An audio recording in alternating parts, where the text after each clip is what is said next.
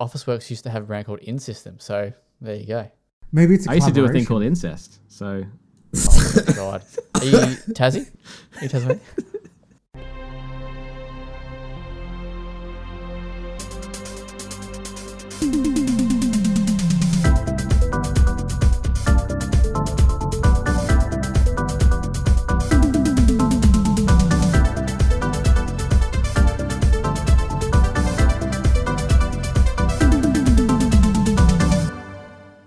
Welcome to the Well-Played DLC Podcast, Australia's juiciest gaming podcast. I'm Zach Jackson, joined by Adam Ryan. Hello. Nathan Hennessy. Hello again. Jordan Garcia. Hola. And making his return, Mr. Kieran Verbrugge. Hey, hello, it's good to be back. Great to have you back, mate. We've missed you. I know the listeners have missed you. They've all dropped off. So now that you're back, we'll... Yep, we went from 5 to 1. Oh, yeah. No, it's good to have you back. Yeah, the show is always better when you're... You missed the milk review, Kieran. Grilling me on here. Oh, no. I think you missed 2 milk reviews, actually. Oh, no. Oh, man. I know. Devo, right? It's all right. You know what? Right. Zach, redo them right now. I got nothing for you. No, we don't need that. But how you been? Hey, how was your recent vacation from Well Played?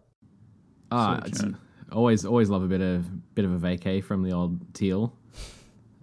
So we're like, please gotta come back.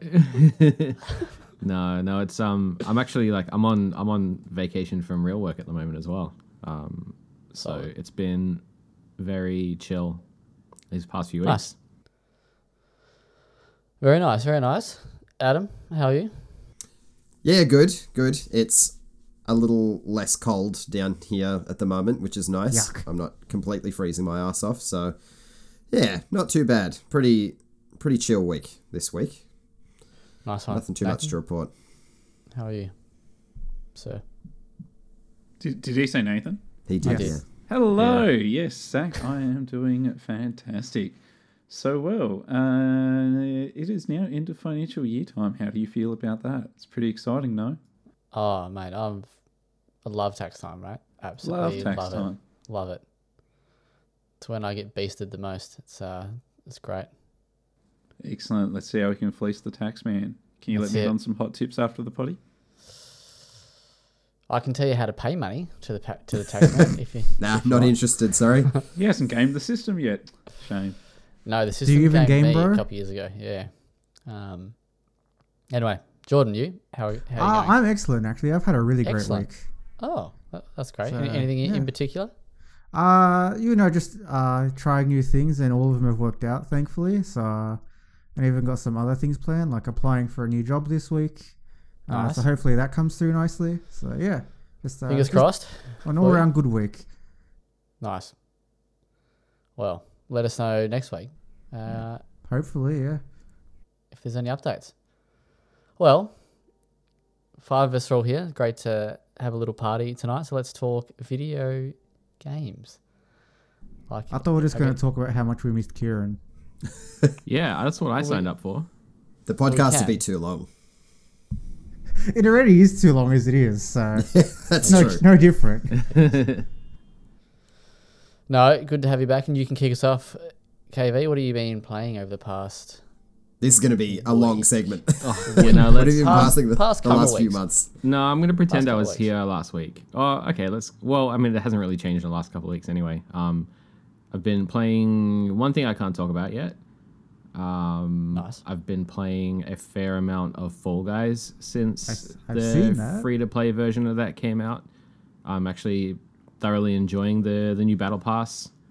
Jumping in with like a few mates and also going solo and just completing my daily challenges and stuff. So I'm actually I'm really enjoying the new format, and the player base has been pretty good. So getting a kick out of that. And I've also been playing a whole bunch of Assassin's Creed Valhalla.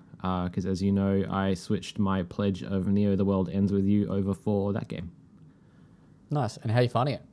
I'm really liking it. It's bloated as hell, but I just like the world and the writing and the, you know, I guess the visuals and stuff are just engrossing enough that I'm kind of forgiving that at the moment. We'll see what happens in another 50 hours, but I pledged to finish it, so either way.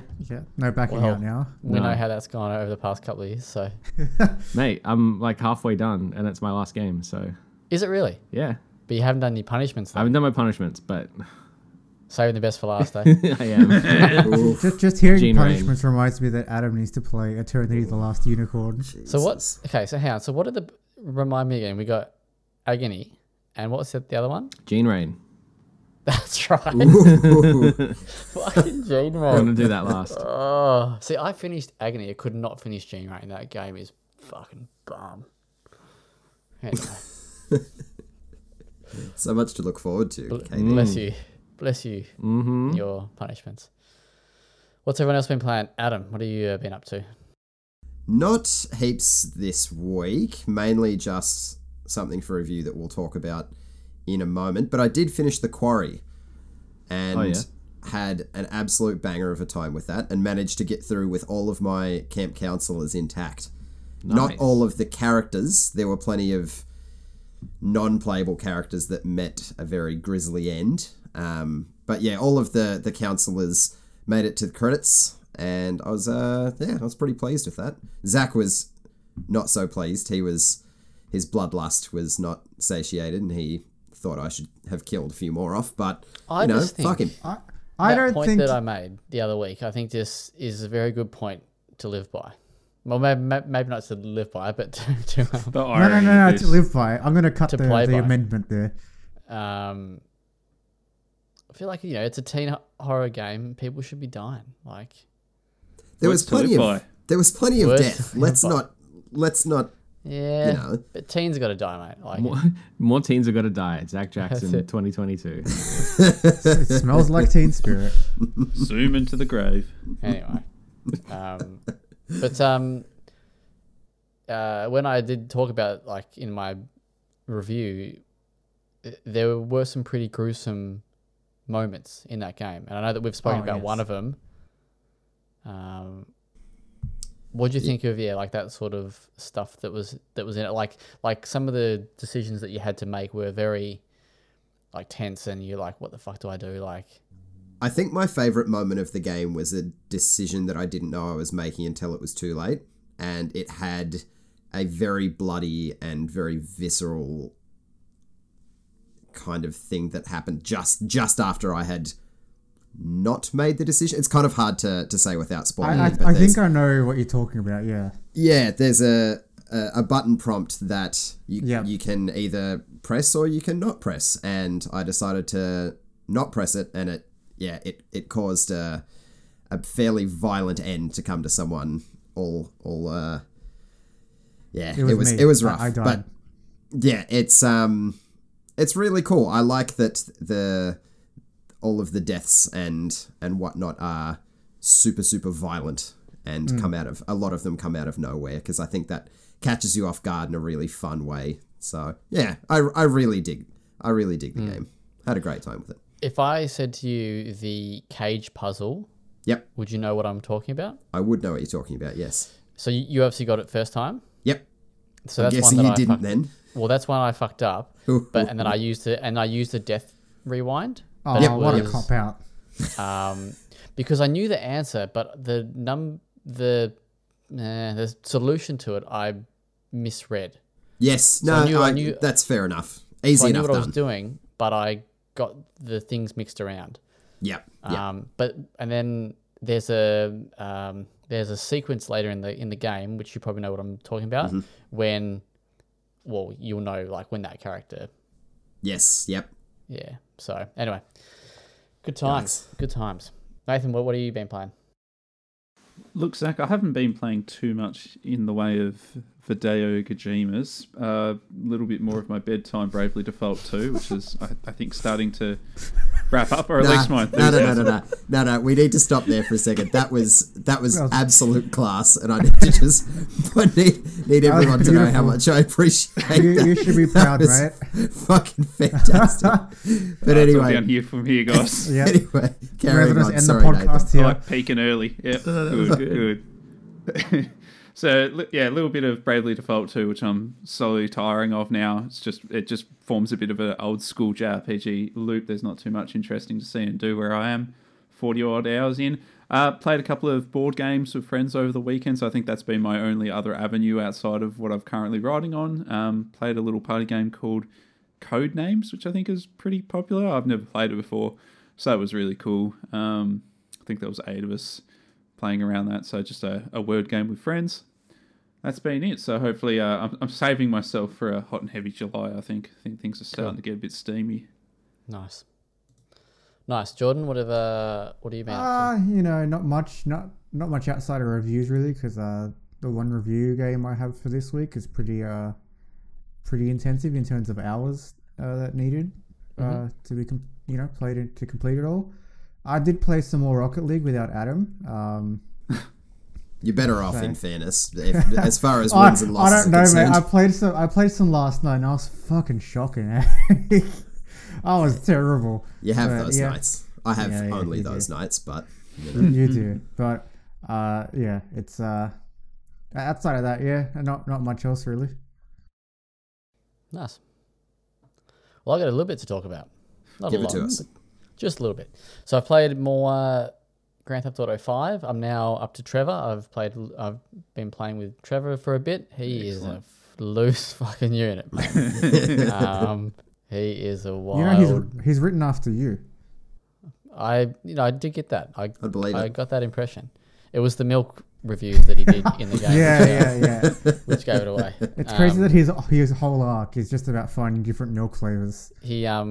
He's a bit like John Wick, he kills someone with a milk carton, but no, it's fun. It's fun. Still, I don't think it's anything amazing. Maybe that's because of the age, but it's fun. And I'm enjoying it. I also started Resident Evil 2 again, the new one. So I'm going to play through that again with Anna, because I don't think she's seen the whole thing, so we've started playing that again. I'm guessing you're trying it with the new updates that came out? Yeah, that's what I was going to say. Yeah, so there's also that. That was like my excuse on playing it. Yeah, good. Yeah, so pretty good so far. Like the haptics are okay. It was more the audio that I was keen to try, so I actually need to get a move on with this SteelSeries headset review. I've used it for a lot for music and computer shit, but for actual PS5 gaming I've not really done a lot of. So I was like, all right, I'll play through a bunch of games on Friday, Saturday night, whatever night it was, and that was one of them, because the SteelSeries says that it supports the PS5 Tempest 3D audio. So I really wanted to, and I've never really heard it before, right? But I wanted to get a feel for what that was. I don't really hear much different. Like, has anyone, Kieran, have you used anything that supports that? You've used Returnal. The PS. Yes, that's the game I was told I should check out. So I've downloaded it, but I haven't booted it up yet. Yeah, so Adam hates Returnal. I don't use use my headset too much, but it does work with Tempest 3D. But do you notice like a massive difference? So I felt like it was just surround sound. Yeah, I played enough with headphones in general to notice a difference if there is one. Definitely, like when you're calibrating it or when you're like listening out for it, you can tell where things are kind of like going higher or lower. But I also have Dolby Atmos in my speakers, so I like that's what I'm used to. Yeah, but is that like all it? I've not really looked into too much as to what it actually is. So what are you supposed to hear in the audio that's different to like surround sound, for example? I think it's like the depth. It's depth and height. Because height's not something. Because I know that you can calibrate the different levels of the sound. So I played around with a few of those. But again, I was like, it sounds really good. Like what I was hearing sounded really good, and like RE2 is like a real atmospheric game. So there were some moments in that were quite cool. It was still pretty early doors that I played, but even just the opening was quite neat. But I was like, this just sounds like surround sound, I think. I can hear things over here, and then I turn around, and I can hear it over here. So I don't know exactly what I'm meant to be listening out for, and I guess I was expecting to have my little ears blown off my head. So yeah, I'd still defer back to Returnal then, because I think that's going to be the soundscape that really demonstrates what it is you're looking for. Okay, and it's hard to describe, but you'll know it pretty quickly. I did want to play that the other night, but I must have deleted Adam's copy of it, so I had to re-download from PS Plus. Done. Let's climb the Tower of Sisyphus together. I haven't done that yet. Yep, let's get Sisyphus together. Let's do it. So yeah, so that's on my list. I also checked out RE Village for a little bit with because that did say that it supported it. Again, sounded great. Don't really know if what I heard was Tempest Audio, like it's meant to work, but I couldn't tell you. Oh yeah, that's that footstep was the Tempest. So so like every time there's a Tempest sound effect, do you want them to whisper Tempest in your ear? Yes. Okay, fair enough. Ooh, it's like a little icon on screen that's like Tempest Audio is happening Tempest. Now. Oh. And I tried. And then I thought, all right, I'll give some other games a crack just to get, some different sounds and stuff. I tried Battlefield 2042, couldn't even get a game.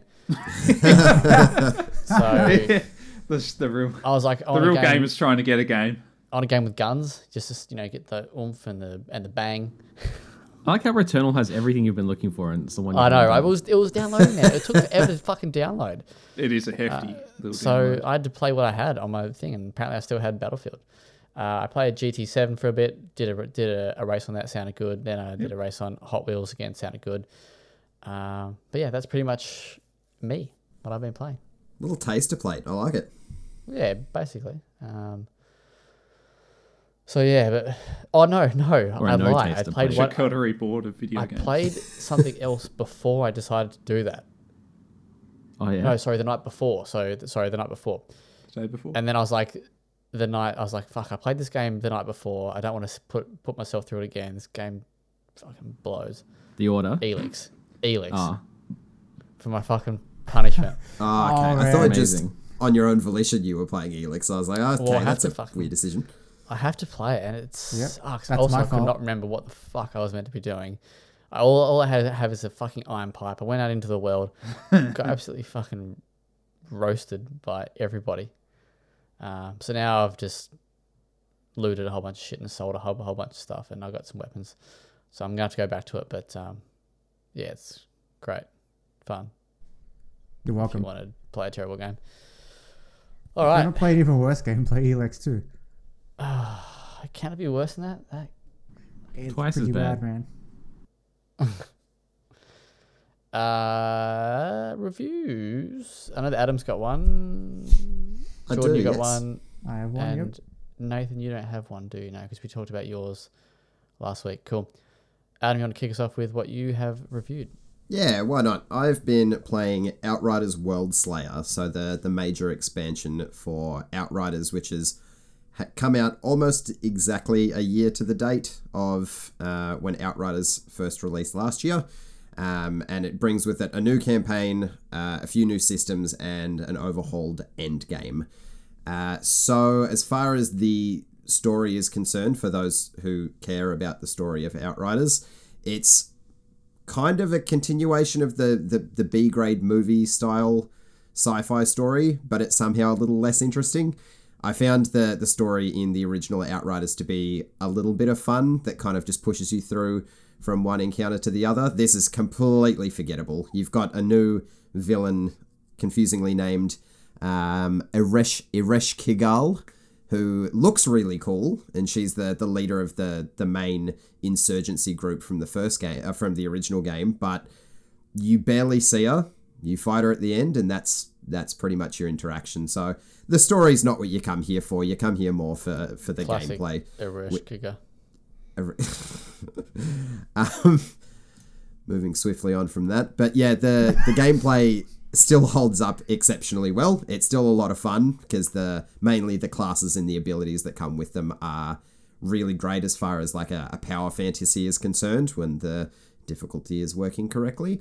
And the new the new progression systems that they've added in kind of just further deepen that as well. So you've got a new class tree called the Pax class tree, and the Path of Ascension, which is like a point system that you can put points into, and you get small buffs. So like damage mitigation from elites, or upping damage for anomaly weapons and things like that. So it gives you two new ways to alter your playstyle and make yourself more powerful. And that goes hand in hand with the new weapon class, which is the Apocalypse tier, which unlocks a third mod slot for your weapon. So in the base game, you break down weapons, and then you can use whatever mods were on that weapon on any other piece of gear that you have at your disposal.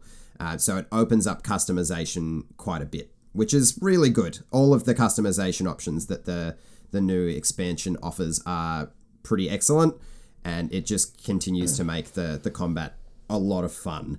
Unfortunately, in talking in combat, some of the encounters are a bit rough. Both bosses and elite enemies use a shitload of AoE attacks, and a lot of the executioner can get in the bin.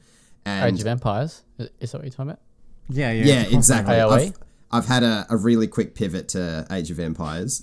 But no, they confuse difficulty with just throwing a whole bunch of high-level enemies at you that just have a bunch of AoE attacks, and you end up getting spammed with attacks and stun blocked into oblivion, and you die really quickly, and it just feels cheap. So instead of feeling difficult, it just feels cheap. So the last time we played, Adam, we did that encounter that was just full of those beasts that would just knock us around with no telegraphing. Yeah. Is there anything worse than that? Or is that no, the worst of it? That was the height of it, but that was an absolute mess. And luckily you have the world tier system, and you can drop the difficulty down, but you really shouldn't have to. It just felt awful. And the new end game called Tarja Gratar is good. It allows you to kind of focus what gear you want. So in that regard, like, the loot grind is really, really great. I love that system, because you can focus on what you want rather than just getting a random drop. But it's not different enough in each run to feel like something that you're going to stick around for. All of the runs feel pretty similar, and the encounters don't change a great deal. So you're not in it for a long time, but you're in it for a short, good time, I suppose. But yeah, overall, if you enjoyed the base game, it's worth coming back for, but there's still plenty of the bad that comes with more of the good, I suppose. Hello, Zach Jackson. Yes. Three questions, I think. That was four fingers, mate. I'll allow it. What do you got for me? I was trying to think of a comeback for Jordan, but I couldn't. So the first question is, you three played... So you, Nathan, and Jordan played together? Yep. Yep. In terms of a three-piece package, like game, how is the multiplayer fun, or is this something that you could play by yourself if you didn't have friends? You can play by yourself. I played the original mainly by myself and still had a good time, but the way the abilities work, it's definitely enhanced playing with other people. Nathan, I know you've jumped into it solo a little bit. Would you agree with that? Yeah, this is the same thing with pretty much any of the other sort of 3 to 4 player live service games. You're just compounding the fun if you've got like-minded people along for the ride. But as Adam said, because the powers sort of intersect with one another and you've got these very unique classes, having them all complement one another is an experience unique to the multiplayer, making it worth striving towards if you can. It's a far better experience than the solo. The solo just kind of feels like Gears of War with a couple of superpowers, and that's it. Yep. You can play that elsewhere. Second question, Game Pass. I know the original launched on Game Pass. Is the DLC on? Did that come to Game Pass? I don't think so. I don't think they do DLC with Game Pass. Yeah, no. Right. Okay. I think they do DLC for their first party. Yeah. How much is it out of interest? I think it's fairly expensive. I think it's like $60. Yeah. I think $60. Yeah. Gee whiz. Is that a lot? I don't know. Yes, my reaction made it sound like a lot. Steam's currently doing it for 50 with their current sale, 50 AU. So that's...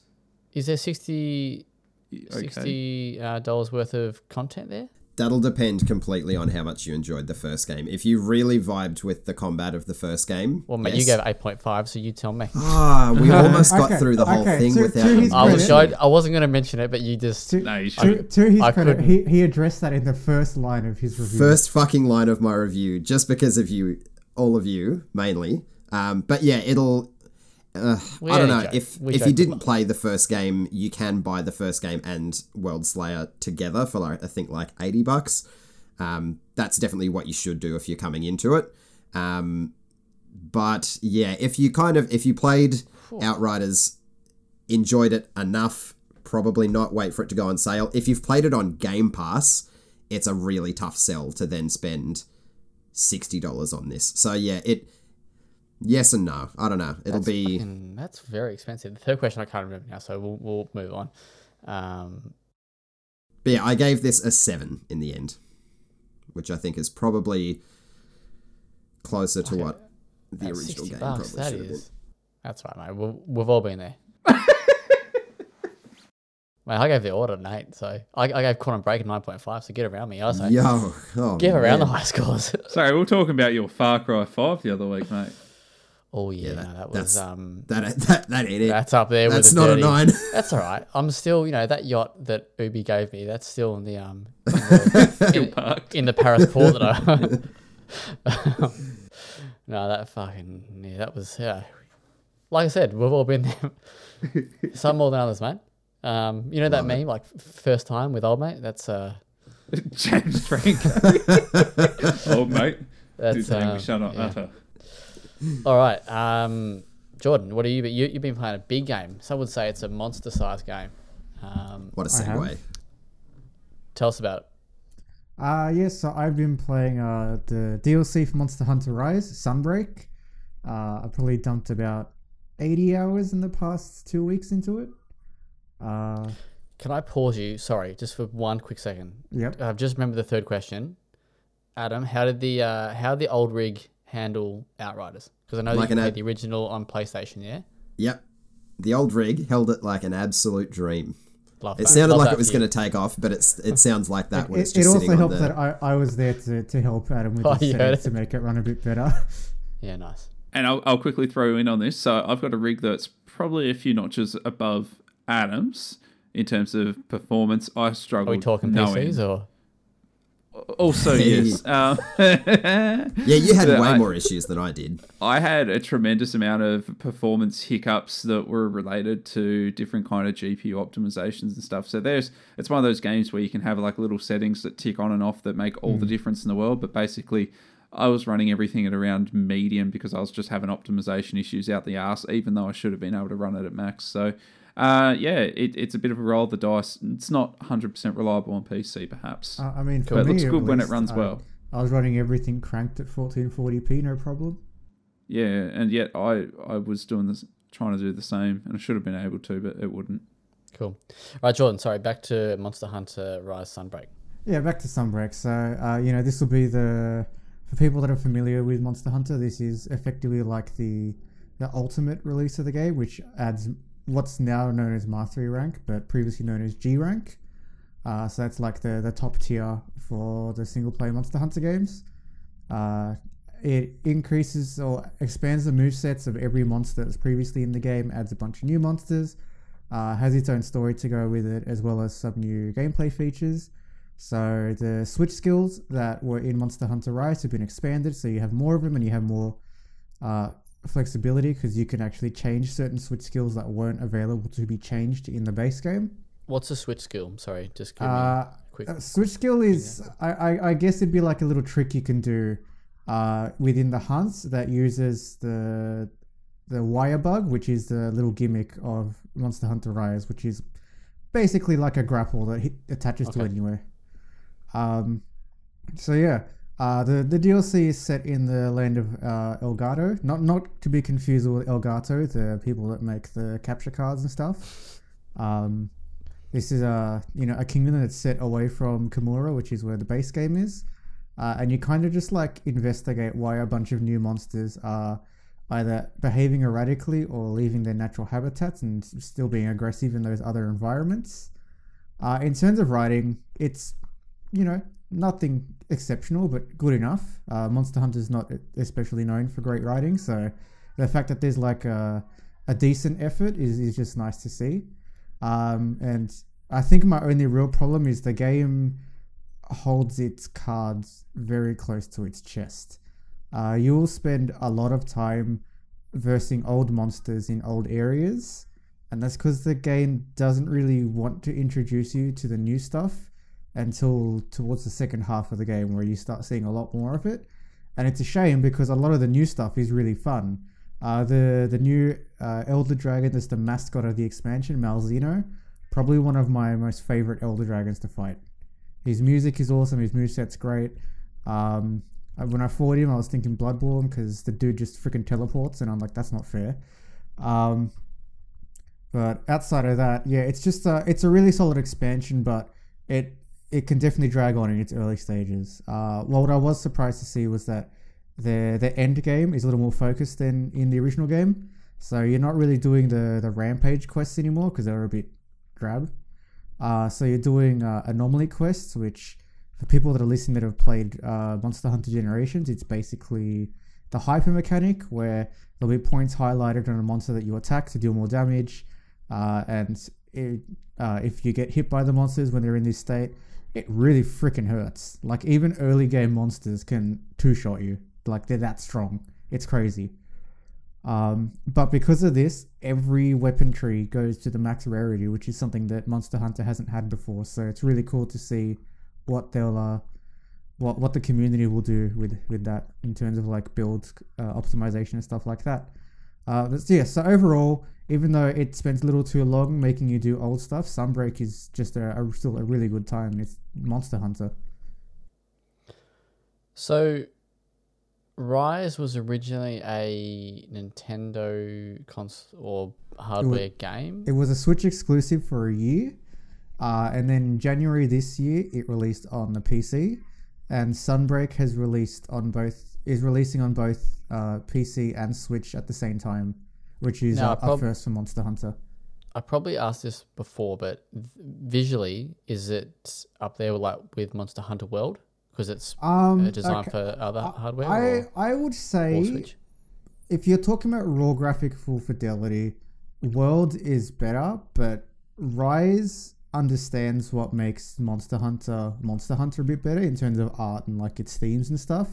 So I would choose Rise over World any day of the week. And honestly, on PC, Rise still looks really freaking good. I was very surprised to see how much they pushed it. Is it the same team or different teams? Different teams. So Rise, because it's a more gimmicky game, it's made by what's referred to as the portable team. Okay. And then World is made by the core team. All right.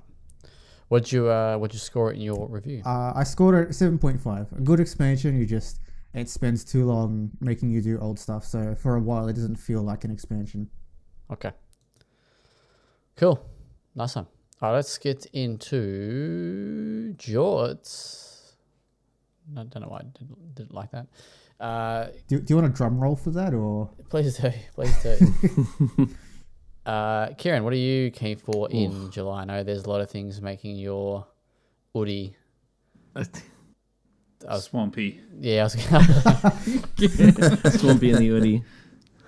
It's like a tropical climate in between his legs. He's got swamp ass. Okay. I don't want that as an oak flavour, I can tell you that much. There's quite a bit in July, surprisingly. Starting with the obvious... It ain't dry July, mate. It is not dry July in my Woody. The obvious would be Stray, which comes out on the 19th. Are you going to play that with Bernie? I'm going to play that with Bernie, and he's going to point out all the flaws in this cat's decision-making abilities. Can Bernie do a review for us, please? All right. Well, let's do that. You can train that cat to do some pretty cool shit. Yeah, he's like, he knows his shit. He's good. He can probably write better than half of us. Oh, there he is. He heard us talking about it.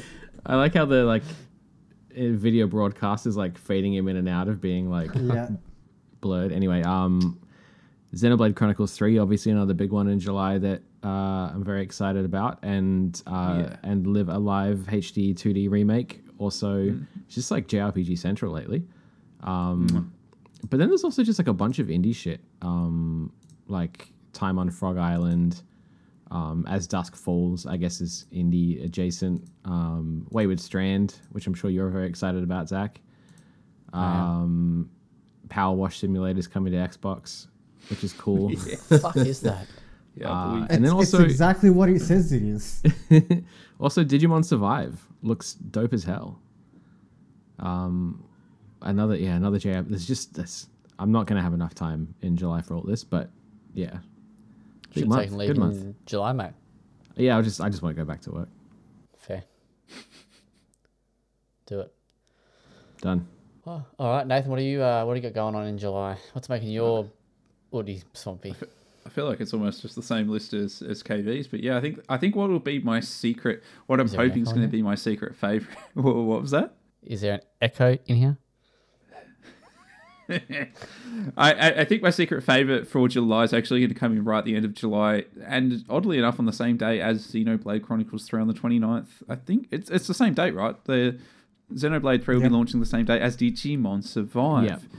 And I love Xenoblade Chronicles 1, one of my favourite games. Hate Xenoblade Chronicles 2, one of my least favourite JRPGs. I'm a bit mixed on the third, I don't know. I think I'm going to sit with Digimon Survive. It's got some visual novel elements and some turn-based JRPG stuff happening, so that's all I need. But alongside that, I'm also kind of I'm kind of keen to give Live Alive a crack as well, because I'm very excited by Square Enix's upcoming 2.5 HD remakes, and I'll be happy to see as many of them come as they can deliver. But my last two that I'm most hanging out for this month, I'm starting to get a little bit of the race fever, so maybe some Forza Horizon 5 Hot Wheels. I missed out on the Hot Wheels DLC last time around with 3, but I'll give this one a whip, I think. And then lastly, just there's a little bit of curiosity that wants to see what EA's done with Formula 1 this year. I know that they've taken it off of Codemasters' hands to a degree, and they'll be doing some different stuff with their campaign. This will be the first year that I give a shit, so I'm kind of keen to see what it's like this time around. So what you're saying is you're an EA shill? To be advised. Adam, what do you got going on in July? Like everyone else, Stray, because it's cats and looks cute as fuck. There's a horror game called Madison that looks very much like every other first-person horror game. That's the one that you told me about last month, isn't it? We have this conversation every time. Exactly right, mate. Spot on. That's the one. Good job remembering. But yeah. So, just for people who haven't heard of it, what is it again? Like, it's a horror game. Like what? It looks similar to... Have you ever heard of a very short game called PT? Ah, yes. Do you recall that one? Yeah, it looks similar to... I think you'd really like it, actually. You should play PT. Thanks, mate. I'm actually surprised I haven't heard it. It's it was a bit of a cult classic, you could say. But yeah, I'm an old mate for Hideo Kojima. Okay, what a champion. What a champion it is. But yeah, I mean, if I get around to it... Did you make that up, by the way? Or did you hear that? I did. Somewhere? I was just happily sitting there at the start twiddling my thumbs. That's very Maybe good. It's subconscious. I've seen it somewhere. I don't know. It's such a banger. I also spotted a game called Escape Academy. That's a first-person puzzle game that looks kind of loosely based on escape rooms and that kind of jazz. And it's it's another one that if I get around to, awesome. If not, I won't be too cut up about. But my last one is called Loopmancer, which is a cool-looking 2D action roguelike that's set in a cyberpunk world that looks very stylized and very fun, so I'm keen to give that one a razz as well. Yeah, nice, that's Jordan. It for me. What do you got? What's on your radar in July? So, obviously, Forza Horizon 5 Hot Wheels DLC. I adored the Forza Horizon 3 Hot Wheels DLC. It's actually what got me to get the game.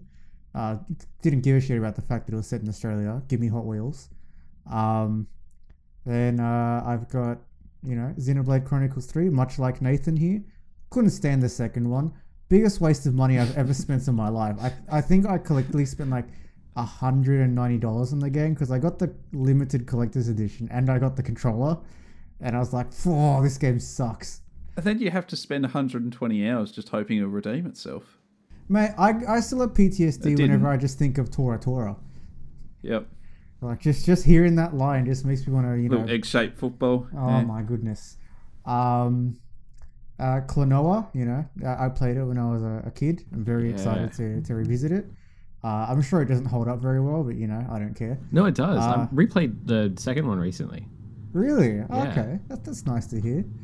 And then Stray, because I fucking love cats. Cats and backpacks. That's what you love. Yeah. Cats and backpacks. Well, for me, as Kieran said, Wayward Strand, easily the number one game of the month. Aussie made little adventure game there. Madison, Adam, not sure if you heard of that, but that's on my radar as well. What's that similar to? If I had to press you for a game that it's like. Cut this out. Remember that game you gave me called Visage? I do remember that one. Oh, for fuck's sake. And I think probably the third game is called Endling Extinction is Forever. Yeah. Which looks kind of cool. That's the little fox thing, right? Yeah, that's the way you got to do. You got to defend the three cubs or something like that, I think. Mm. It looks pretty cool. And Stray, I'm keen to see what Stray is all about. But that's my jorts for July. Nice. All right, let's I guess go into the other main topic before we hit the news. I don't know if you've seen the website over the past few days, but there's been some breaking news go out. Yep, we got bought out by Australia. We didn't, but I'll look out for any offers in the in the inbox there. So we got bought out by Australia. Yeah. Anthony Albanese, he just is like, yeah, I'm acquiring you guys. It's just an entirely Australian property. Okay, fair call.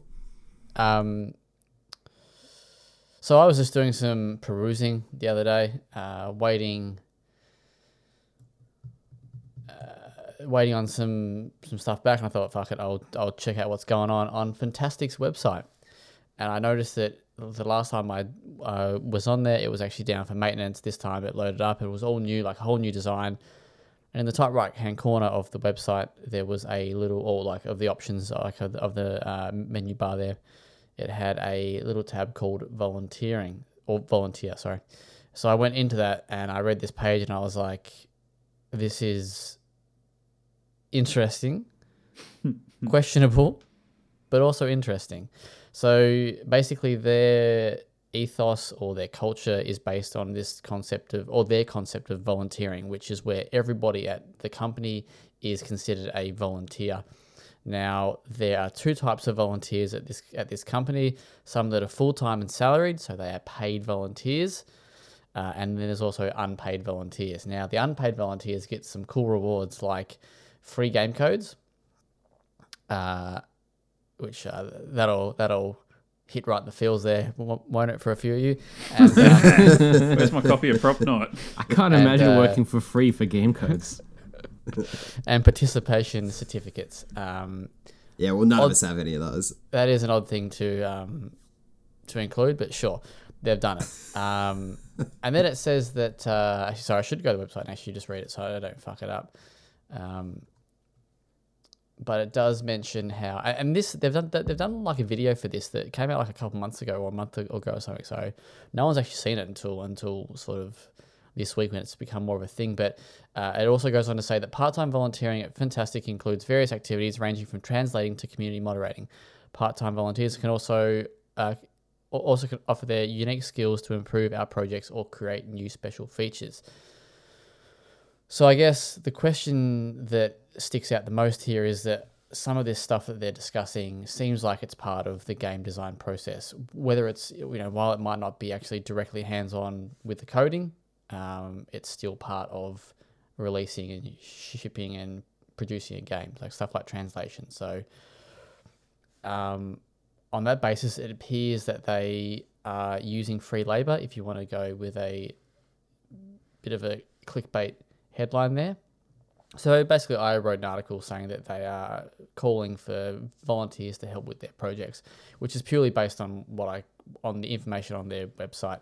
I then spoke to a fantastic person who I've been in contact with previously. It's good and to know they gave me. I was gonna say they're just all right, I think.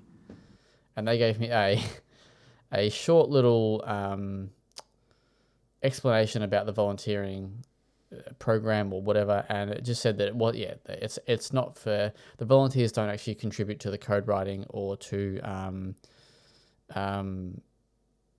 the development itself. It's more things like the localization again, like so translation and then community moderating. There are several issues with this because obviously we know what the main one is, and that's people getting exploited, their work being used for profit for another company without being paid or compensated fairly.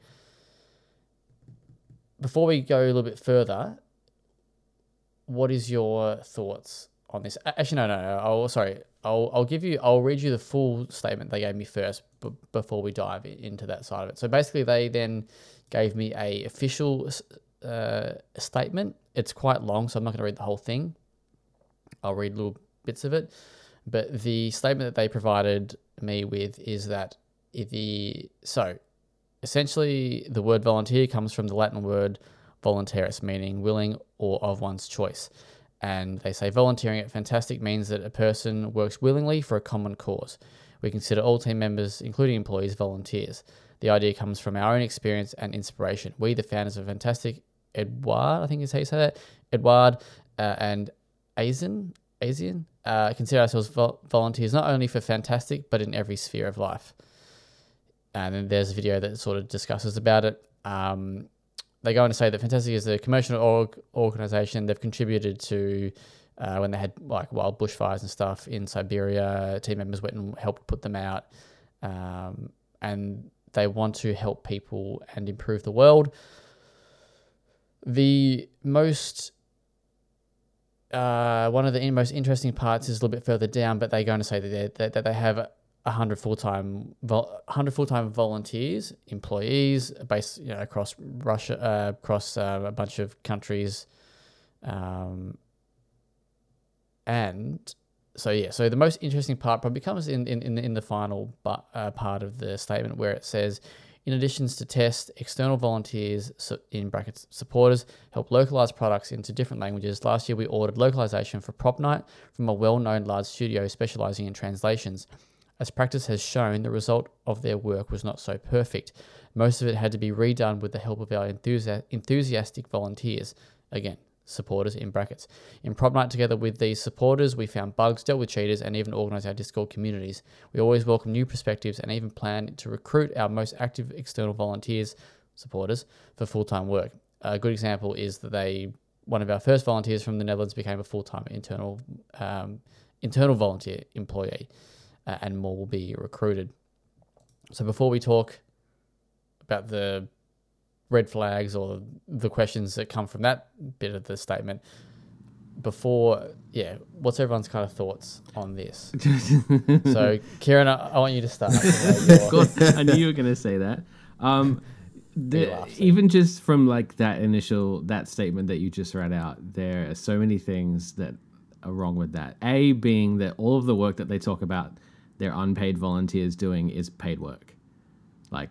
Localization, QA especially, is something that's routinely seen in the games industry is not quote-unquote games development, when it very clearly is. And is heavily underpaid. They literally gave examples of they did it before, they just don't want to do it again. Exactly.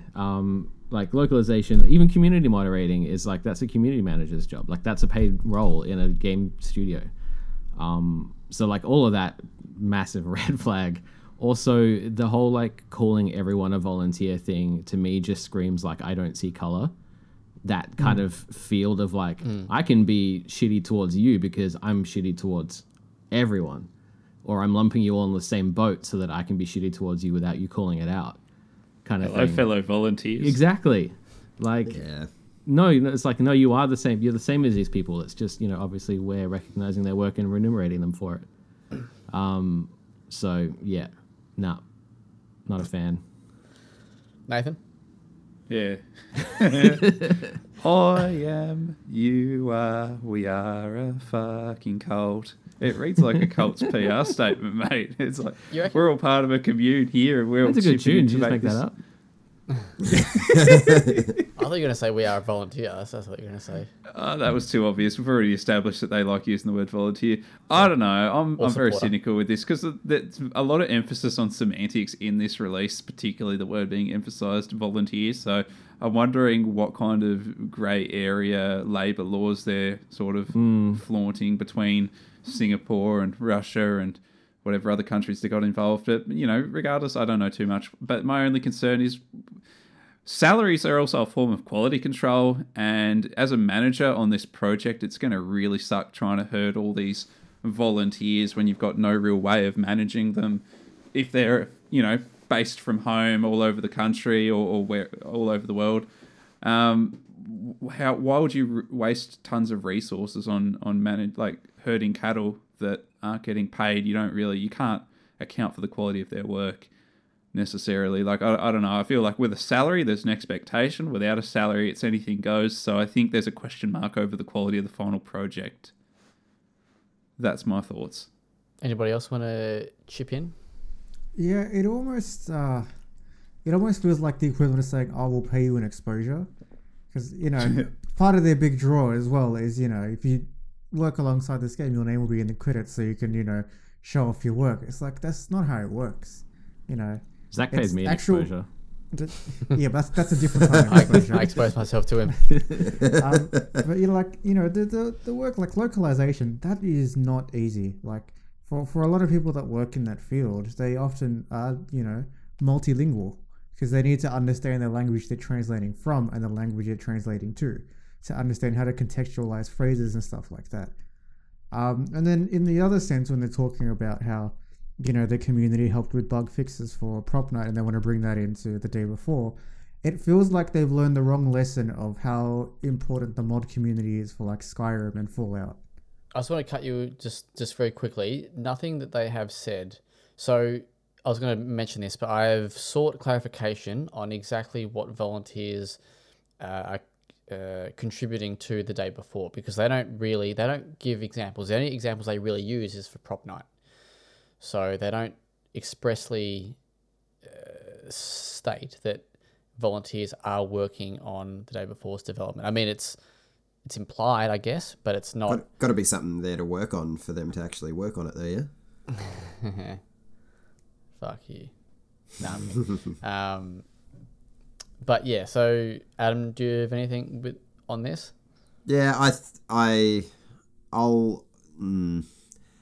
I'm not a fan at all. I don't like the buzzword volunteer. I think the premise behind it is lovely and all, but the fact that they have such a carrot dangling mentality to their non-paid volunteers, it makes me incredibly uncomfortable. The whole idea of, if you put in enough free work for us, there might be a paid gig at the end of it, just is not okay. Especially like everyone else has said, when all of that work should be paid in the first place. It just, it makes me incredibly uncomfortable, and everything that they've said in this release, just instead of putting out the fire, kind of fans it for me. I'm not a fan of what's been said so far, and there's lots of red flags that we've already covered. Yeah, in a weird way, it's kind of similar to how the industry loves to tell contract workers that if you work hard on this, you could potentially get a full time job. Except there's just no contract to pay. Except they're not getting paid in the first place. Yeah. It just, it's definitely not a good look for a company that's already had the microscope on them for other reasons. So, yeah, it's a bit worrying. All right. So, we've talked about that we're seeking clarification on the contribution to the day before. I am in sort of two mindsets here. I don't inherently think that these are bad people. I think there is actually a genuine, it's a neat idea. They're wanting to get their community involved in the project. I think that is quite good. I think perhaps maybe it's a lack of understanding, maybe not being maybe English first language might be a hurdle there. I don't maybe quite think they quite understand exactly what they're doing. I don't think this is 100% disingenuous. I think there is good intentions to a degree behind this, about getting their community involved. The questions are, though, is that they do, as Adam said, they do entice, and I did write this, they are enticing people to come and volunteer, to potentially come and work for them, or, you know, to get paid for work. This is a big project. So the day before is a AAA scale project, as they've said themselves. This is something that not other people have said. This is something that they have said themselves. This is a AAA level project. They've got a relatively big backing from their publisher, Mytona. Why do they have to go to the community for these roles? I don't have any problem with them going to the community for help. And at the end of the day, as I've written in the article, if they have advertised volunteer roles that aren't being paid work, and people are volunteering, and people want to contribute their time and their efforts and their skills and whatnot to that, that's fine. Like, I have no, if that's what you want to do and you know what you're getting into, who am I to say you can't do that? You know what I mean? Like, the question is, the concern is it, why is a AAA project advertising or wanting help from the community? That's probably where the area for me becomes concerning, because it's like, as sort of like Nathan pointed out, the level of, or the quality of work you could go, it could be anywhere. Like, I guess when you're a salary, you go through a process of being hired, you know, the team who's hiring you, like, they know what your work is, what your skills are, whatnot. With this, it could just be, yeah, I speak Spanish, and I'd fucking run it through Google Translate and I give it to them. Yeah, no, it's all good, bro. Like, yeah, that's a lot of where my concern's coming from. Like, how do you guarantee that quality control? So I think that's more the issue, is the quality of work. I think it's pretty obvious, like, it's pretty clear what they're saying. I think it's wrong. I don't think that they should be doing this. I don't think that they should be benefiting off free labor. I'm not against people contributing their time, though.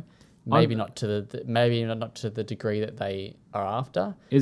Sorry to interject quickly though. While you're still on that though, is there an option for people to not volunteer their time? Like, do they have a careers page where you can apply for an actual job, or so is volunteering the only option? No, so there is a careers page. Obviously, there's no jobs. They do say this on their volunteers page that the career. Paid volunteers, their roles are limited, and currently there are no available. So if you want to work for them, you have to volunteer. Well, is that an oxymoron? You don't have to do anything. But like, if there's no jobs, like if there's no, but there are jobs. But are there actual, like, are there no jobs, or are they hoping that there will be volunteers that will fill that space? Like, that's. I feel like that's left a bit ambiguous, especially if there's nothing on the careers page, yet they're asking for volunteers. That feels like... that feels a bit weighted. I think without a context, or without an idea of the... I just feel like not knowing exactly what these people are contributing to, like, completely, I don't think it's fair to completely flame them as hard as some people have been. I think some headlines that have... been generated off this information have been quite harsh and quite actually unfair. There's one that literally the headline was Steam's most wishlisted game doesn't pay its workers, and based on that headline alone, that is incorrect. That is an unfair. It's inflammatory, and I don't want to defend the people that are doing the wrong thing, but that headline is not correct. So I think. Like, no one's forced to volunteer their time. I understand why you would feel like you need to try and get a foot in the door, but I just can't walk into fucking any company and go, hey, I'm going to volunteer my time, and expect them to just take me. You know, do you know what I mean? Like, I guess like internships are another good example. A lot of internships are unpaid. I nearly did a 150-hour internship when I was at uni. Nothing was paid for that. I know it's different because it was working towards like a uni degree and stuff like that, but this is not the only company that does this kind of thing. So I just I don't want to defend them, but I feel like maybe the amount of negative feedback that's become of this is maybe not quite fair. If that's, I think it's sense. Only disproportionate because we don't know enough, though, and I think, and that's why I don't want to assume that like every single person working on the day before is not being paid. They're being chained to their desk, paid in. Hey, you know, you'll get 50 free game codes when the game comes out. You can sell them on. Yeah, that's our job. No, definitely. That's it. Mate. I don't think they should be dragged through the coals, but I think once, you know, those headlines do start springing up, it's probably on them to then give a little bit more clarity and be transparent with exactly what's going on, rather than just say, oh no, you know, there's a variety of things that they do for us. I think there should be full transparency now for, okay, what do paid roles look like versus unpaid, and give examples for both. They've said the unpaid roles are not contributing to code writing and the developing. They've said development itself. Now I know that some of these other roles are part though. Of it. I think that's pretty clear to me. Like to me, that is clear. The people, and I use this term with air quotes, so don't take it literally as it is, but making the game, like the coding and that sort of stuff, they're all being paid for their work. It's stuff that is, and like I agree, the people that are doing like the translations and the localizations and the bug fixing and the whatever and the whatnot, they should all be paid. 100% should be paid. But yeah, I don't think this game is being built for free, on free labor, is what I'm saying. Like to say that is, yeah.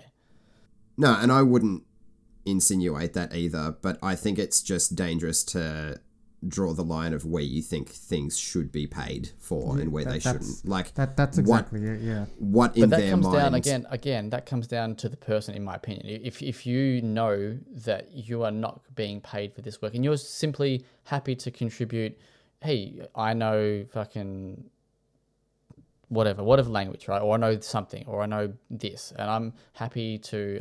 I want to get my skills, and maybe you can use it on a.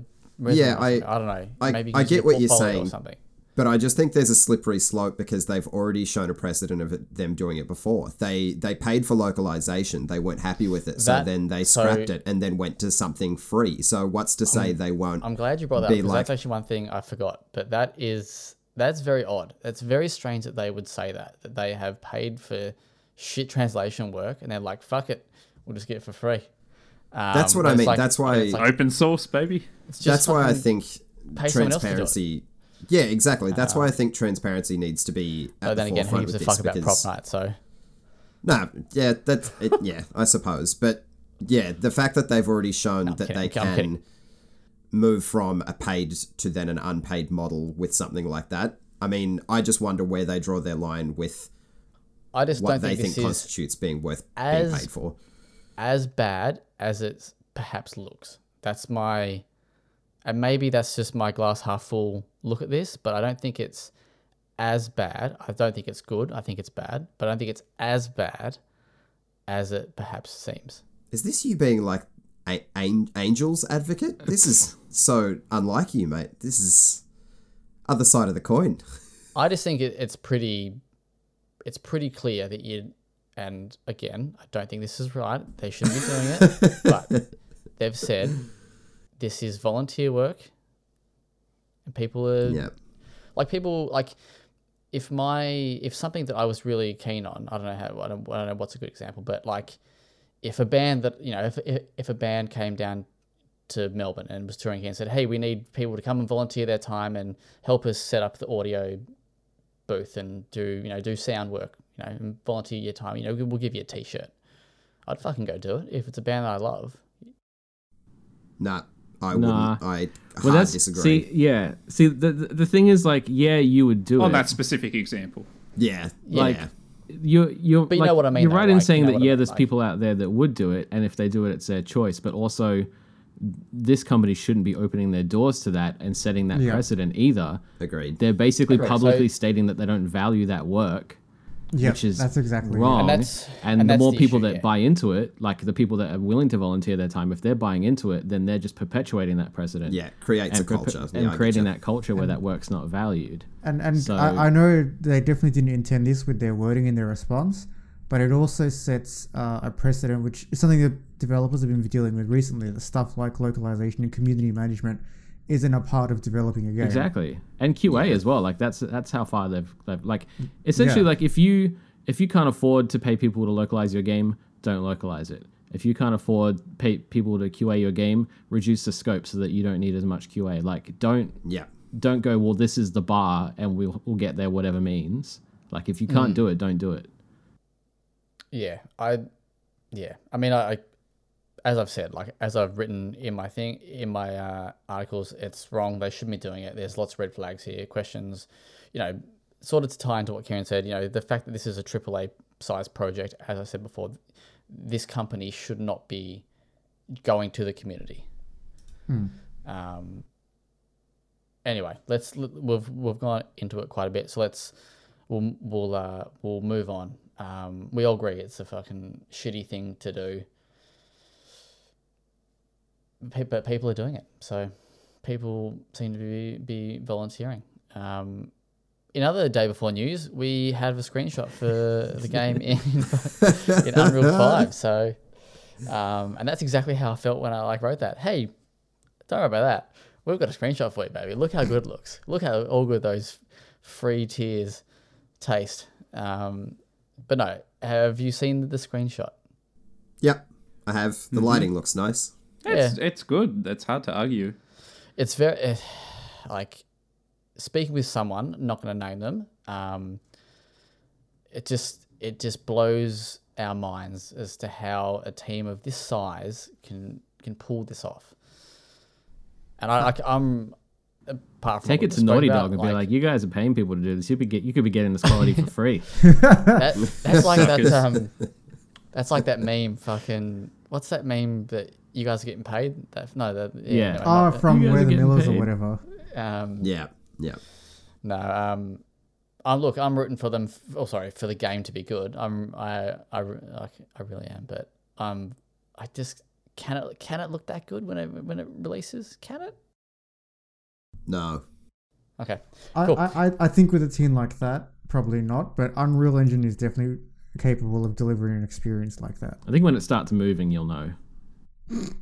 Well, that is the person I spoke with. They were like, sure, it looks good, but you don't know what it actually runs at. It could run at 2 frames per second. Could crash and blue screen your computer instantly. Anyway, time will tell. I hope it works out for them. They need to address this volunteer thing properly. And I've sought some answers on what that means for the day before Prop Night. Whatever, man, who cares? But I don't want fucking bums working on the day before, baby. I want that AAA shit. Give it to me. Give me that salaried fucking graphics, baby. Mate, if you want to ensure the game's good, maybe you should volunteer and just get in there and do it yourself.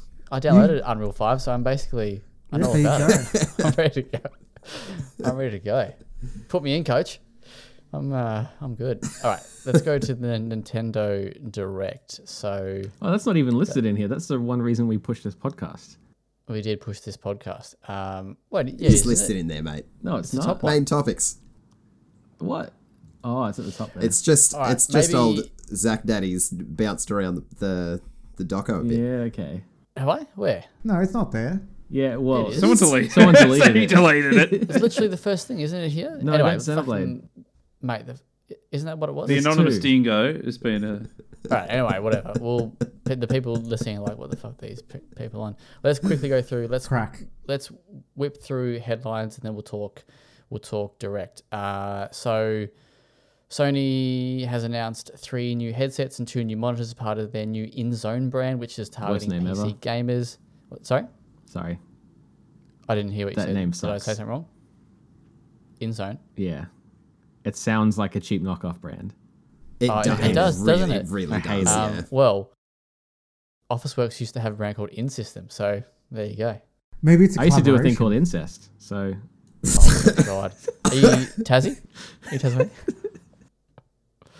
You Tasmanian, bro? So I think we have our intro for the week. That is fucked up.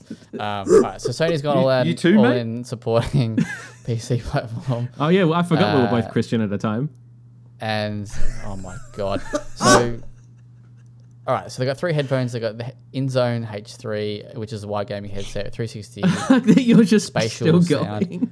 140, 149. InZone H7, which is wireless gaming headset, spatial 360 spatial sound. Spatial.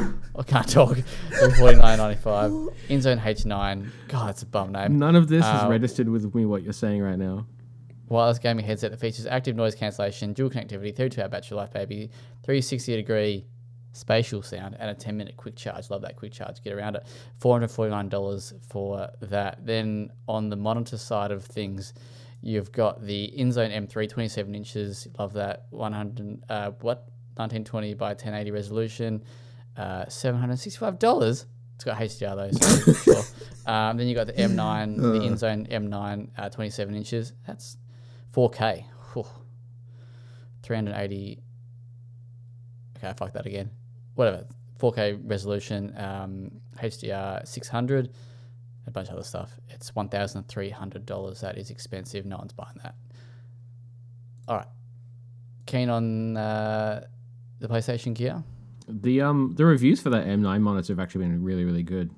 Oh, really? When you look at the specs, Wait. It's not actually that terribly priced. So it's already out?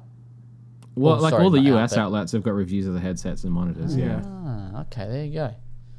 So I managed to find pre-order pages for the headsets. I couldn't find anything for the monitors at the moment. Nice. How do they look? I've only seen the picture in the. I don't like the stand for the monitor. Nah. It's weird because like if you raise it and lower it, it's going like backwards and forwards because it's on that angle at the back. Junk. Real odd. I'm interested to see how. Maybe it was designed by volunteers. All right. We've also got, speaking of PlayStation, PS Plus Essential games have leaked Crash 4, Man of Medan, and Arcadegeddon. KV, sure. Did you ever buy that? Yeah, I did. At launch, and I haven't played it. Now it's free. I was going to. I remember both of us being keen on it, and I didn't pull the trigger, and now I'm glad I didn't. Or we can play together, so I can justify the $40 I spent. Also on the PlayStation side of things, the first games that are leaving the new PS Plus Extra Deluxe tiers have been announced. So they're going to be leaving. What do they say when they're leaving? Yeah, so Shadow Warrior is July 5th. Yeah, NBA 2K22 and WRC 10 are August 31st, and then Red Dead 2 will be September 20th. Yeah, right. So only four games, but I mean, yeah, it sounds pretty soon. I suppose in the Asian market, it's been out for over a month now. And if they're doing monthly cycles, I guess that makes sense. It still seems a little fresh to be chucking shit off, but I suppose that's from Australian perspective. Tell you what, so that is four games that just are not like anything together. Like all four different flavors. Right there. Yeah. All right, Gotham Knights has got a new character trailer which is focusing on Robin. It did, yes. It's only about a 2-minute long trailer, but it shows that Robin is probably closest to what Batman, I suppose, would be in the WB game, the Batman Arkham Origins. So he's more stealth based. He uses a quarterstaff. And he can teleport around using boom tubes from the watchtower, the big floating Justice League base in the sky. So yeah, he looks fun. I'm still a bit up in the air with the game as a whole, but we'll see. Very nice. Return to Monkey Island got a trailer. Well, maybe we'll leave that for discussion in a minute. But probably the biggest news of the week: Plague Tale Requiem is releasing on October 18. Which is, yeah, I think I did say on the potty it was August or October because I didn't think it would launch in September because Evil West is in September, but I didn't really think it would be October. I thought it might be August. You think it's tickling too close to that big AAA time of year? October's getting pretty juicy. There's a lot going on. There's Midnight Suns. I forgot what's in there. Kieran, quick. What else is in October? Star Ocean: The Divine Force actually just got announced for an October release date about 10 minutes ago. Yeah. Really? Yep. Ooh. Okay. Yeah, no one cares. I'll take that. No one cares. Wow. No, I mean that the nicest way. October 27th for that one. Just FYI. No. Midnight Suns, Overwatch 2, Forspoken. Oh yeah, Forspoken. Yes. Plague Tale now, Mario Rabbids. Spoilers for what we'll talk about in a moment. Damn. Gotham Knights. Scorn. Reverse. God of War probably. Maybe. Call of Duty. Reverse. Reverse was an interesting inclusion, but okay. Cthulhu, but yeah, there is Books of the Ancient. There is a bit going on, and I'm sure there'll be more that gets announced. But yeah, so in saying that, it's fucking chockers. However, it's nothing like anything else. Again, a bit like those four games there, like in PS Plus, Plague Tale is not really fighting with anybody in that month for what it is, I don't think.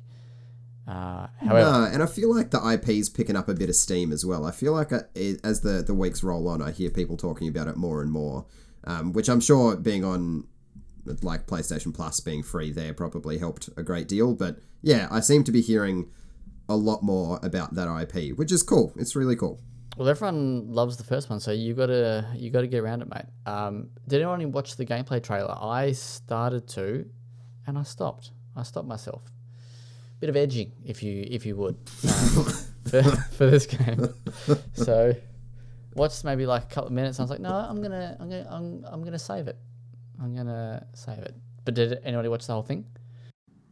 I watched. I don't know if it was the stream I was watching it on, but I did start watching it, and it, apparently like the frame rate was bumped. Yeah, the frame rate was like horrendous, and I was like, I can't watch this anymore. That is what you get when you get AA, baby. That's the console experience. Wow. Anyway, I'm keen. October 18. There's they reannounced a collector's edition, or they made it another announcement of the collector's edition, which was announced a while back, but we're not still getting it. It's exclusive to Focus's online store. Doesn't ship to Australia. Shout outs to Focus, big fans of the show. They also have a fucking art book that is in French only. Like, fuck. Like the pictures are in French or just the text? Well, you know what? You should learn French anyway, so you can volunteer for Fantastic for the day before. Bullshit. When I fucking saw that. Anyway, I did pre-order the Heart of... I think I might have said this before last week. I pre-ordered Heart of Innocence, I think it's called. It's like a book based on... That comes in French or English. But anyway. I come in French or English. Oh, oui. Sometimes I'm like, oui. And that sucks because I'm neither of those. Oh my god. And then sometimes in English I'm like, oui. Welcome back, Kieran. Fucking excellent. Also in for those that don't know what he's talking about his baguette. Also in also I like what you did there. Also in October is High on Life. I'm not sure if you said that before. All right, let's go to the Nintendo Direct. Let's go through this because it's fucking hun and we go on a lot longer than I thought. I didn't think we'd talk about old mate for that long, but that's what happens. Holy shit! Well, there's been two Nintendo Directs to talk about. If you haven't spoken about, is there two? Okay, I thought they were the same thing. Nah, fuck Xenoblade. No. Get out of here. Xenoblade, we can touch on that at a later date. Just touch it. I just say it looks good. I'm excited. Yeah. All right. So they showed off a bit of Xenoblade. I said to Kieran, "Oh, is that Devil May Cry Nintendo game?" Oh, Bayonetta 3. Yeah, that's what he was talking about. What the shit, man! And then what did you say? He's just having a go. Leave him alone. And then you said it's like, what did you say it was like? Something. Anyway, I was like, oh, that's definitely not what I thought it was. But so Xenoblade 3 looks good. Yeah.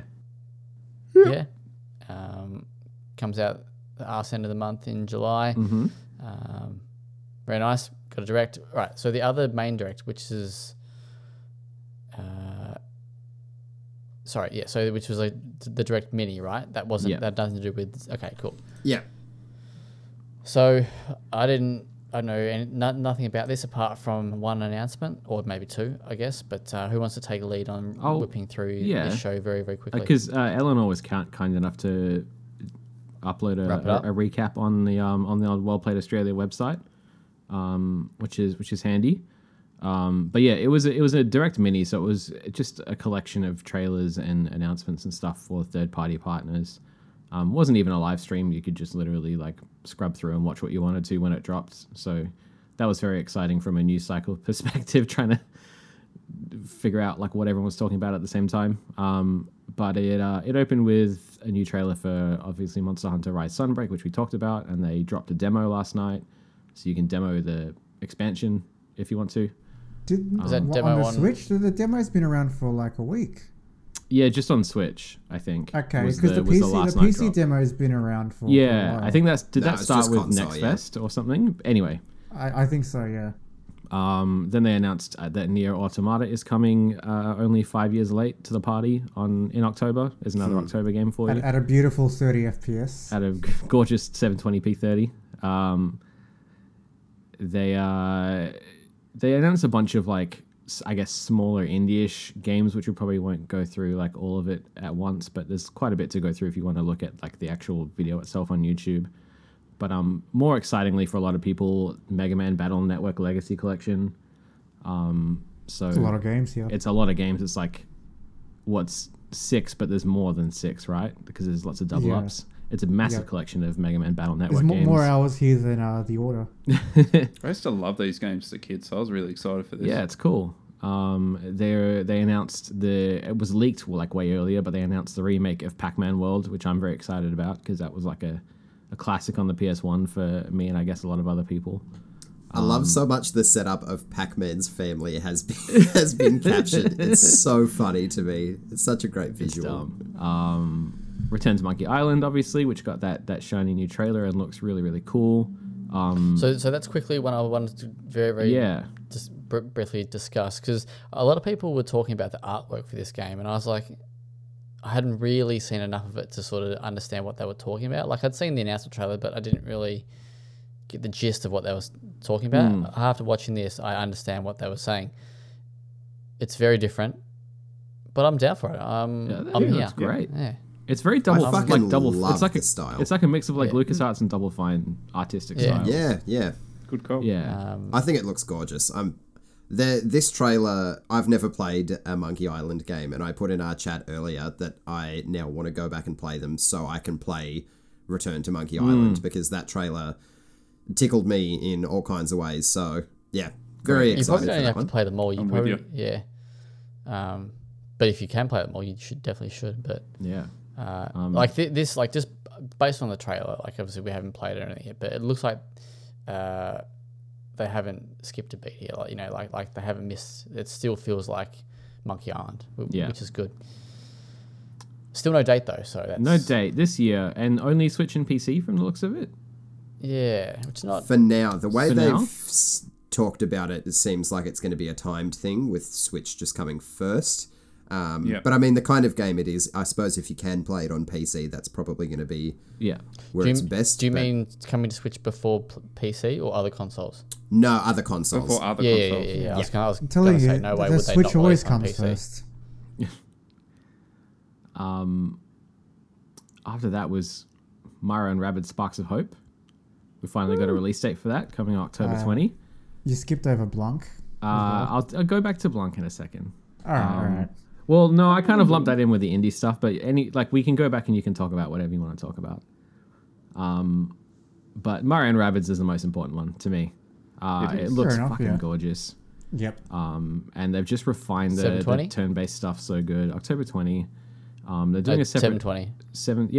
540. 280. Whatever you want. The art style's that good; it's going to hold up anyway. So shut up.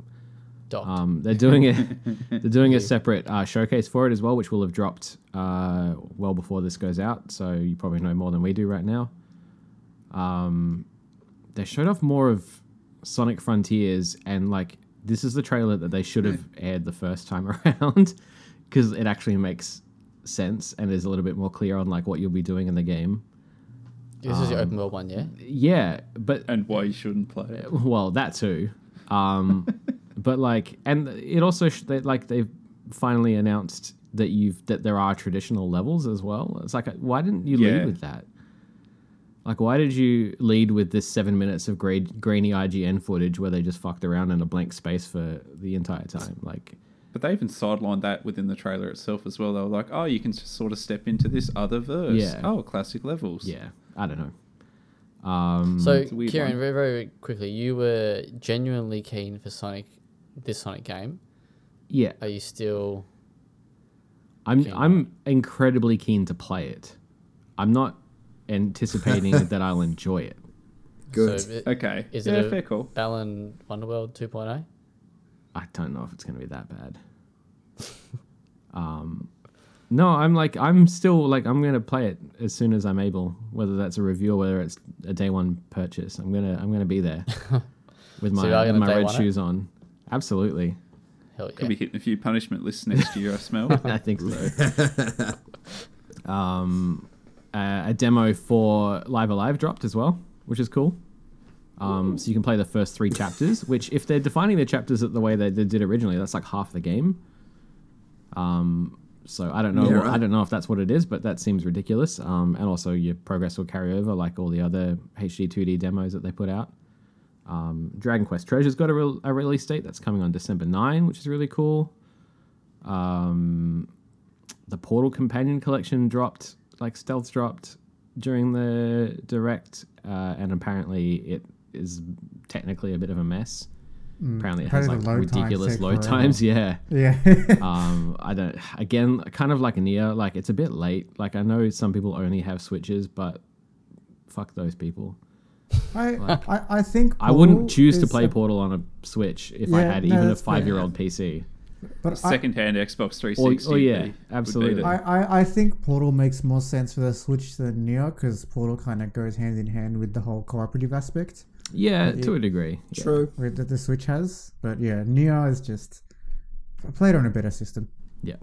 Also, they kind of reiterated that the Persona games are coming to Switch, starting with 5 Royal on October 21st. We kind of already knew that after the Xbox announcement. This was the announcement, yeah, surely. It was revealed like later that day when they showed it on the Xbox showcase that it was coming to every other platform. They were like, within 24 hours of announcing it for Xbox, they were like, it's coming to all platforms. Is this the Minecraft thing? And they confuse people because I completely missed that too. It's coming to PS5 apparently on that day as well, like as a PS5 native game. Persona. Not Minecraft, Zach. Persona. Oh, really? Sorry, I'm looking at the fucking doco. We've kind of jumped ahead. But we're coming back. But probably good. Go on. Sorry, I was just gonna say outside of Mario and Rabbids, probably the game that piqued my interest the most in this was Harvestella. Yeah, boy. Which looks like it's coming from the same team, like CBU2, like the Bravely Default studio, in terms of like aesthetic. So if it is really them behind it, I'm doubly keen. But even without that, it's just like, farming sim meets Final Fantasy. So sounds like a good time. Yeah. But yeah, the floor's open if anyone else spotted anything particularly exciting. Was this the first time we saw gameplay for Minecraft Legends? I know we saw it in the Summer Games Fest, but I think it was the first gameplay. Trailer. Yeah. Yeah, I think they had technically a little bit of gameplay in the announcement trailer, but nothing substantial. Hang on. Yeah, I don't recall that. It was very story focused, that trailer. Yeah. Whereas this would actually see how characters are being moved around the world in a sort of third person over the top view in a way. Yeah, so they showed about 5 seconds of that in the announcement trailer. Okay. Yeah, a little bit. Keen to see more. Mm. Nice. Blanc? Yeah, Blanc looks really pretty. Blanc looks great. Yeah. And Doraemon's Story of Seasons is getting a sequel. Some more farming sim fun in a anime world spin-off. I think that's the best of it. Nice. Yeah. All right, quickly before we go to off topics, very briefly, I'll give some shout outs. Ash did a review for a game called Mulander, which is I think we've spoken. I want to play that. We have spoken about before. What's that? I want to play that game. I've got codes, man. So come sick. See me. Yeah, all right. I meant to give them to people, and I actually forgot until Ash put up the review or sent through the draft. I forgot I even sent it to him. Anyway, so Mulander is. Okay, this is the first time I've checked out his actual review, and the summary is, the tagline is Derek Mulander, Centre for Pilots Who Want to Fly Good, and the summary is worth milking every drop. The stakes, spelt as in the meat, have never been higher. 7 out of 10 for that. So the final thoughts are, Mulander checks every box for a unique, fun indie title. Creativity in spades, with mechanics that are simple to learn but fiendish to master. It's utterly charming with just the right sting of difficulty when it matters. God, he's a dad, isn't he? Jesus Christ. I love James. Old Jimmy Wood, he put up a review for Phobia St. Dinfa Hotel, which is a game we have discussed before, I think with Jorts. I was a little bit keen on this. He's given it a 5.5. He says the Phobia Saint whatever lives liberally from the best of the horror genre, but its unsatisfying core gameplay loop leaves you out in the cold. A nifty camera mechanic allows for some entertaining time-bending exploration, and the game has a solid grasp of 2000s grunge aesthetics, even if the story at its heart is a little old hat. So, okay, there are two reviews there. Nathan, your Sherlock anime Sherlock review is live. It is, yep. Yeah, cool. That's it for shout-outs. Let's go off topic. So, Nathan, I want you to tell Kieran what you think of Evil. Evil? That is some delicious shit. It is like the absolute most putrid, it's a very clean-looking show, right? Like, really high production values, but with the writing of, like, a daytime soap opera. So, it's just, it's brilliantly terrible, right? And I just can't not have more. So was my analysis of Touched by an Angel but Spooky accurate? Eerily so. At the start I was kind of like, oh, maybe it's kind of got an X-Files flow, but no, I think you were closer. It's addictive. I don't know, it's not good. And you can you can see in real time the things that are not good about it, but you're like, give me more. The one thing I will mention is it was a very painful time sitting through. There was an arc in the first season, I won't spoil, but it involves an incel shooter. Oh yeah. Do you recall? Was that not hard to watch? That was a terrible, terrible episode. Or just the story. It was more than one episode. It was three. Was it? Yeah, it was two. Because they have they do their old sort of style of show where you get these arcs that sort of run across 3 or 4 episodes, but then they managed, rather than over 23 episodes, they've squeezed it into 10 to 13. It's the weirdest format of that kind of show that used to dominate around the time of Supernatural and shit being really huge. Yeah, that was... It's a weird one. Good. The last or the newest episode, I think, is possibly could be the worst. Is that episode 3? But you're enjoying it, I assume. Yeah, I thought that was an absolute shit episode. Yeah. I've got to watch season 2 yet, so I'm a bit behind. Yeah. If I actually bother. I don't know if I want to. I kind of do. It's not bad, but it is. Yes. So it's like a dumpster fire that you can't avoid your gaze. But it looks so good. Want to watch Peaky Blinders season 6 or whatever the new one is. Yeah. I think it's season 6. And instead I'm fucking watching Evil. Yes. Oh, that hurts. Damn, you know what that sounds like? We need to start our well-played pledge challenge for shows and movies. Anna needs an intervention, I think, is what she needs. She's eating it up? Yeah. Well, she doesn't think it's good either, but it's like, hey, we can watch a good show. Mate, I'm having withdrawals, man. I've not watched a fucking foreign show. I've not seen a subtitle in months, man. I've not seen a subtitle. I'm fanging. I need give me some of those subtitles, baby. Anyway. I also started watching a show called The Midwich Cuckoo. Cuckoo? Yeah, Cuckoo. Okay. Yeah, another one. It's fucking weird. Sounds weird. And I don't think it's very good. Oh. I'm in two episodes in, and Anna's she's pretty much done. She's like, no, this is shit. This is rubbish. This is no good. It's like, well, mate, you've been watching Evil for 3 seasons. What do you know? Anyway, so I'm like, let's give it one more. Let's give it one more just to see where it's going, because it hasn't quite.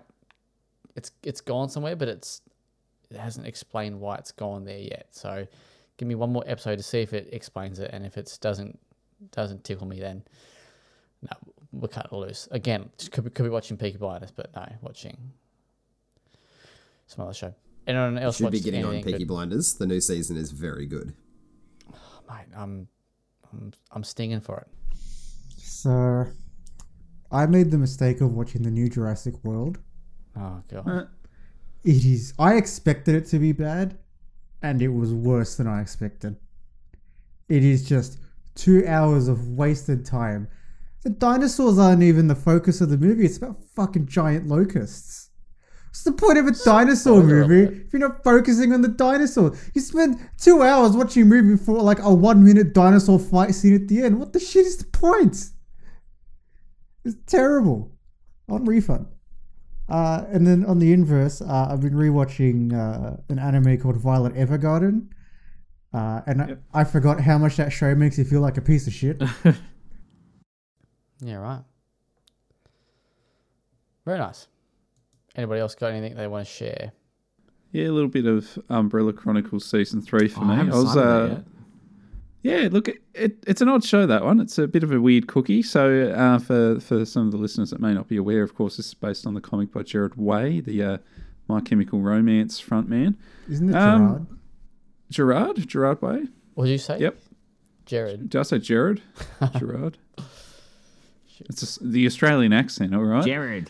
Yeah, so look, I thought the first 2 seasons were like watchable, but I was never really that interested. I think season 3 really pulls together the story and the characters, sort of pairs them off in interesting ways. So I feel like this is going to maybe fill the gap for me when Stranger Things inevitably goes away. So that was nice.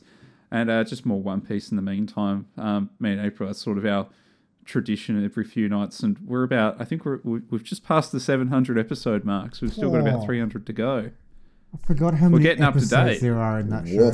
Disgusting. Yeah, and it's really interesting because it's just it's long form storytelling. So it all ties together, all that 700 episodes like.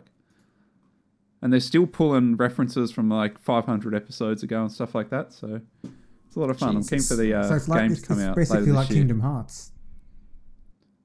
Nowhere near as convoluted and falling in on itself. At least they've actually kept it consistent. Nice. That was a lot of off topic. It was a lot of off topic. Before we break away from the movies. What's your old movie? Your 90s movie? Yes, the old movies, but I really want to see The Black Phone if anyone else is keen to. Yeah, boy. Check that out. Yeah, no, keen to go see that. Should hit me up, mate. I got free tickets to the premiere. Do you really? What? Yeah, but that was like 2 weeks ago. What? Did you go? No, because I was like, this looks shit. No, I don't like Ethan Hawke. I can't. Really? What? Have you not seen what's the Predestination? Nah. Yeah, Predestination was a good one. Yeah. You suck. Sorry. He's been a lot. Yeah, that's an interesting one. Okay, because I'd take him over John Cusack. Fuck. Oh, 100%. I'm not. I vaguely. I saw the tail end of all of that talk, and I'm not into it. I'm not about to engage. Nothing against them. They're just, they're on the reserve bench. They're reliable backups. How dare you. I'd work for free for Fantastic before I watched a movie with John Cusack in it. Do you really think that? That was harsher than anything I could have said, man. No, so 90s movie of the week is the one I thought of off the top of my head because I didn't come prepared this week. I'm going to give you a really obscure one. Have you ever heard of a film called Clay Pigeons? Yes. Oh, okay. Fuck me. Oh, there you go. Vince Vaughn and I can never ever say his name, but Joaquin Phoenix. I always say Joaquin. I don't know why. Joaquin Phoenix. Joaquin. You go slay girl. Yeah. Do I know anything about it? No. So do tell us. It's very old. It's got to be. Well, that's the whole point of the segment, man. No, it's got to be. Oh, is it 98? According to the wiki. Oh, okay. What's the Rotten Tomatoes on that like? 61. So respectable. That's a Zach Jackson 10. Oh, not too bad. But it's old Vinnie Vaughn is just a bit of a loose unit, like he is basically just in general. So the little synopsis here on made 1.8 million at the box office, so fucking bringing in the coin. But so $2. So Clay becomes the prime suspect in an investigation. So Clay is your queen Phoenix, in an investigation, and his friend Earl after his friend Earl kills himself. Meanwhile, he befriends Lester, which is old Vinny, a serial killer who kills Amanda, Earl's wife, for being too clingy. So, shout outs there for Vinny. Interesting. It's actually pretty cool. It's actually pretty good. I do love me some Vince Vaughn and some your queen. So. Oh God, that hurts me every time I say it. It's alright. He's sitting Hirali. I was gonna say, like, what's worse, your queen or Hirali? What fucking Hirali? That's what you called it. Hyrule.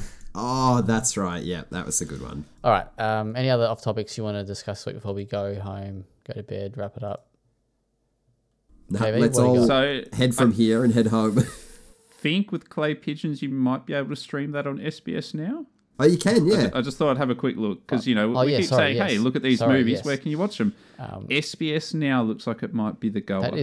I did not expect that, to be honest. So that is a good call out. SBS Now has a lot. SBS On or SBS Now, whatever it's called, it has a lot of good stuff on it, particularly foreign films. Brilliant line. So have erotic tales. And just like that, winners. I'm currently watching Clay Pigeons. Have you watched Copland or anything like that yet? I'm going to assume you have not yet, Nathan. I've got them all ready to go. Good just man. Haven't given them the watch. Good man. So they are getting watched.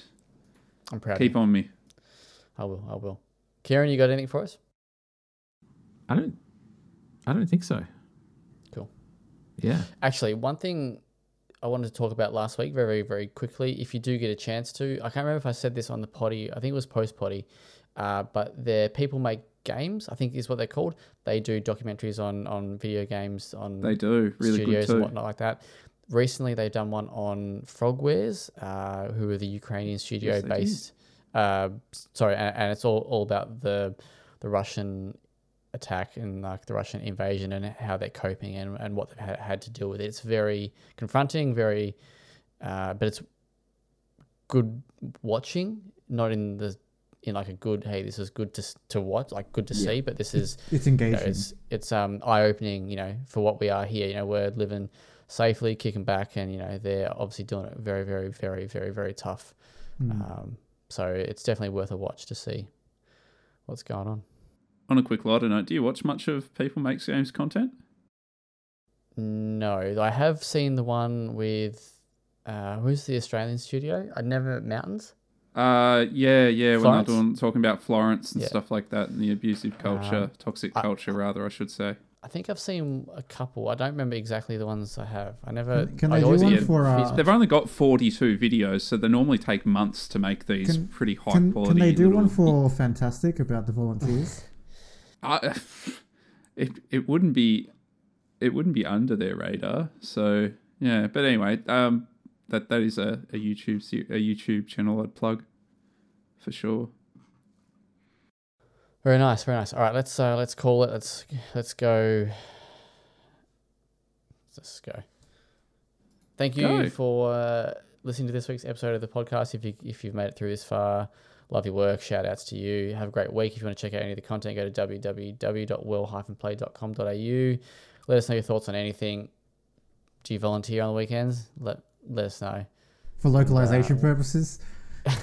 Look, we want to get this podcast translated into different languages. So if you're free, we want to break into the Klingon scene. We'll give you free codes, and actually, no, I'll give you an exclusive participation certificate.